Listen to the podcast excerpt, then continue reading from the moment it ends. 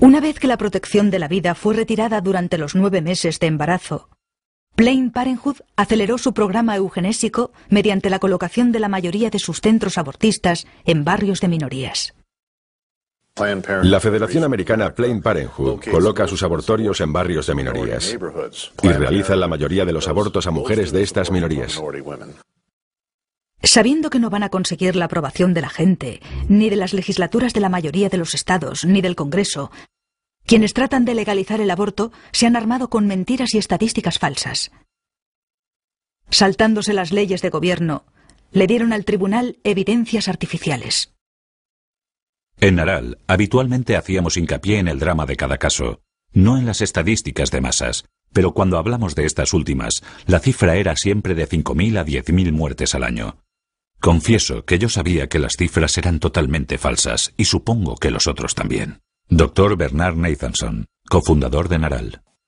Los números reales antes de la legalización del aborto eran de 40 a 70 mujeres muertas cada año por los abortos en los Estados Unidos. Ahora el problema está en que esos casos fueron muy publicitados y después del caso de Roe contra Wade los tuvieron tapados. Así que creemos que de 50 a 100 mujeres mueren cada año por el llamado aborto seguro y legal, probablemente todavía sin precisar en los Estados Unidos que buscan poner fin a las leyes que protegen a los no nacidos, encontraron los peones perfectos para llevar a cabo su cruzada mortal. Mujeres bien preparadas fueron conducidas a atacar a sus hermanas vulnerables. Su manipulación les hizo creer que su apoyo al aborto les haría la vida mucho mejor. Tanto Norma McCorby como Sandra Cano, cuyos nombres estarán ligados para siempre con el asesinato de los bebés no nacidos, nunca abortaron. Dieron vida a sus hijos, mientras los astutos abogados utilizaban sus nombres para aspirar la vida de millones de niños, también llamados hijos no deseados. Sarah Weddington y Linda Coffey necesitaban una mujer embarazada que firmase los formularios, que firmara en la línea punteada. Yo no soy una persona de sobresaliente, nunca lo fui. Cuando llegué yo, fui como el premio que estaban esperando. Mire, yo era analfabeta, ¿sabe? Yo no era... Yo estaba sola en el mundo. Quiero decir, trataba de vivir cada día. Ellos lo sabían. Y se aprovecharon de eso. Pero se juntó todo. Me acerqué a ella inocentemente. No tenía dinero y necesitaba el divorcio y tener a mis dos hijos en casa. Pusieron en mí su punto de mira. Si una mujer y un hombre trabajan, ¿no deberían ser capaces de hacer la misma cantidad de trabajo si es la misma ocupación? Para mí esto no tenía sentido, pero dije que sí. Yo no tenía conocimiento de que esto tenía que ver con el aborto o con el intento de legalizar el aborto. Fui a la oficina de Linda Coffey. Yo trataba de leer lo que firmaba. Y me decían, oh no, no te preocupes por eso. Somos tus amigas, vamos a ayudarte. Nunca tuve que ir a ninguno de los procedimientos judiciales. Lo único que hice fue firmar los papeles que llevó el caso de Roe contra Wade adelante. Si bien estos abogados reclaman el derecho de elegir para las mujeres, ¿dónde está la elección cuando una única opción se ofrece? Esa es la falacia esencial en el llamado derecho a elegir para la mujer. En la mayoría de los casos no es una opción en absoluto. Una decisión tomada sin todos los datos o basada en la desinformación. Otras opciones no son presentadas y la mujer se ve forzada al aborto.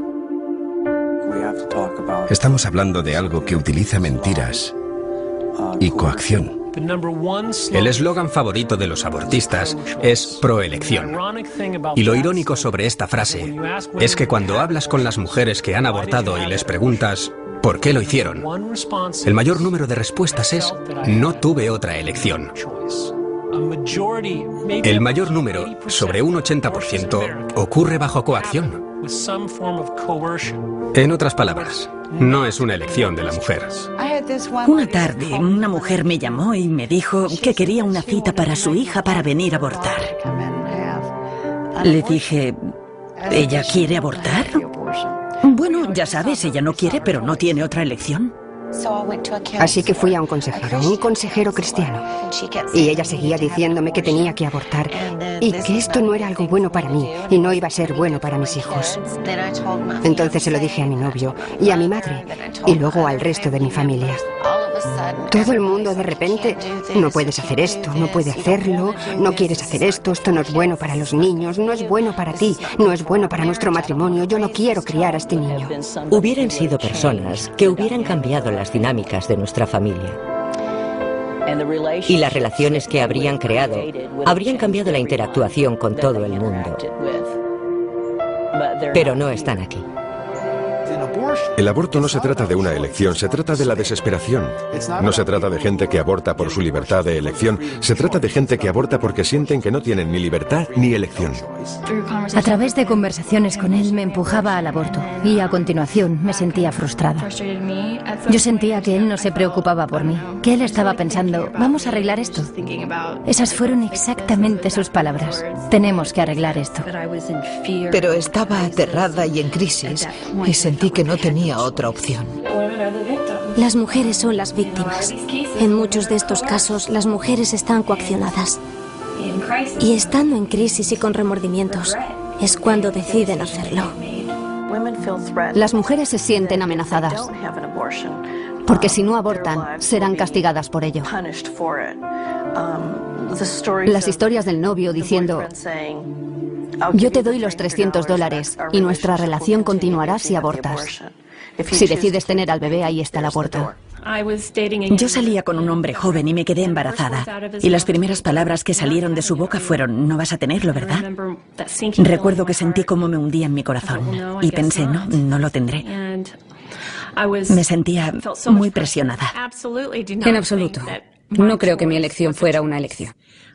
Creo que fue, como dije antes, creo que fue, sentía como un ultimátum. Todos me gritaban a mí. Sentía como si me estuvieran gritando a mí. Estaba constantemente insistiendo, hay que matarlo, tienes que abortar, no puedes hacer esto, tienes que ir a la clínica, has de ir rápido. Cada semana que esperas es peor. Vamos, vamos, vamos. Y finalmente no pude soportar todas las presiones y cómo supuestamente iba a convertir sus vidas en desgraciadas. Era despiadado. Era como si ni siquiera pudiera pasar un día sin escucharlos. Si no estaban en ese momento hablándome, yo estaba recordando algo que me habían dicho hacía un par de horas. Solo me bombardearon con eso. Así que supongo que tengo que soportar esta carga para que todos los demás puedan estar bien. Con demasiada frecuencia, mediante la coacción, las mujeres llegan a abortar convencidas de que tienen un problema y que mediante este procedimiento saldrán de él. Por desgracia, el problema no ha hecho más que empezar.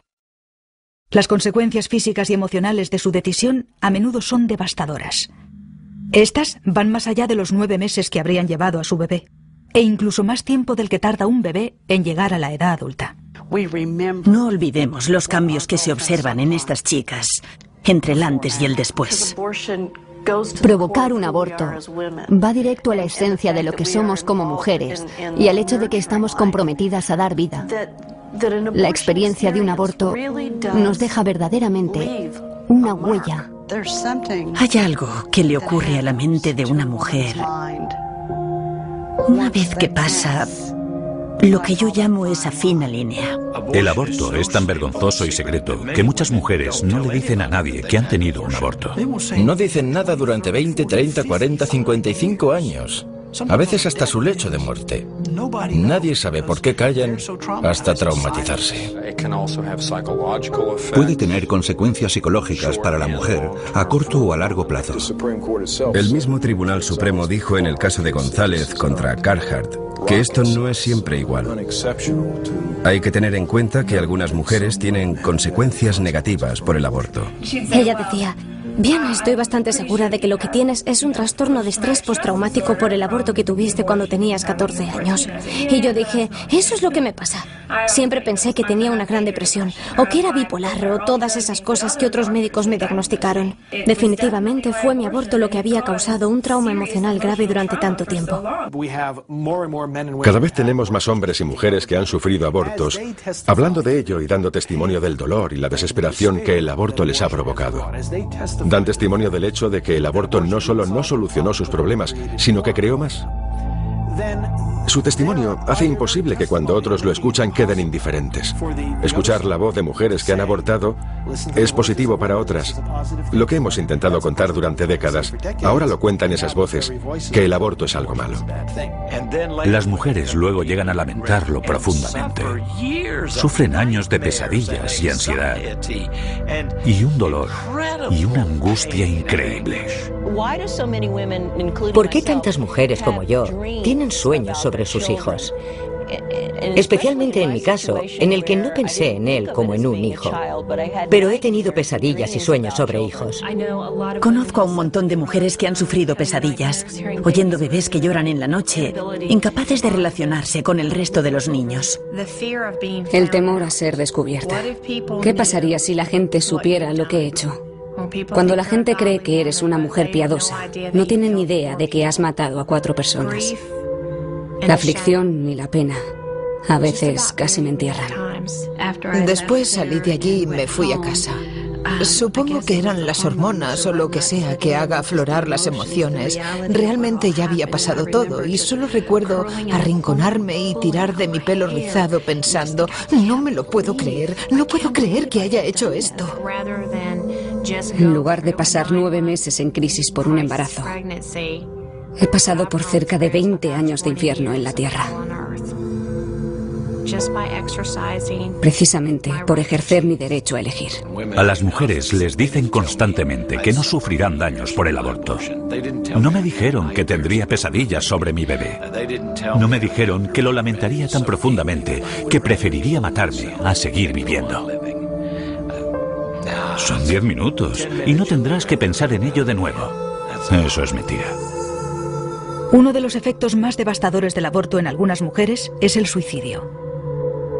Algunos estudios han indicado que las adolescentes que tienen un aborto son hasta seis veces más propensas a quitarse la vida en el año en el que pusieron fin a su embarazo.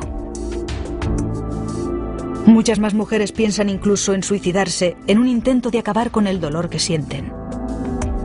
No podemos saber el número exacto, pero los suicidios y los intentos de suicidio entre las mujeres que han tenido un aborto son una realidad que los del otro lado no quieren admitir. Pensé que la única manera de escapar del tormento era arrebatarme la vida. Y viendo el lío en el que estaba, subí como pude y me metí en la bañera llena de agua. Y con una hoja de afeitar me corté las muñecas. Me dejé caer ahí y el agua se tiñó de rojo. No es algo que se pueda decir que ocurre de una manera consciente.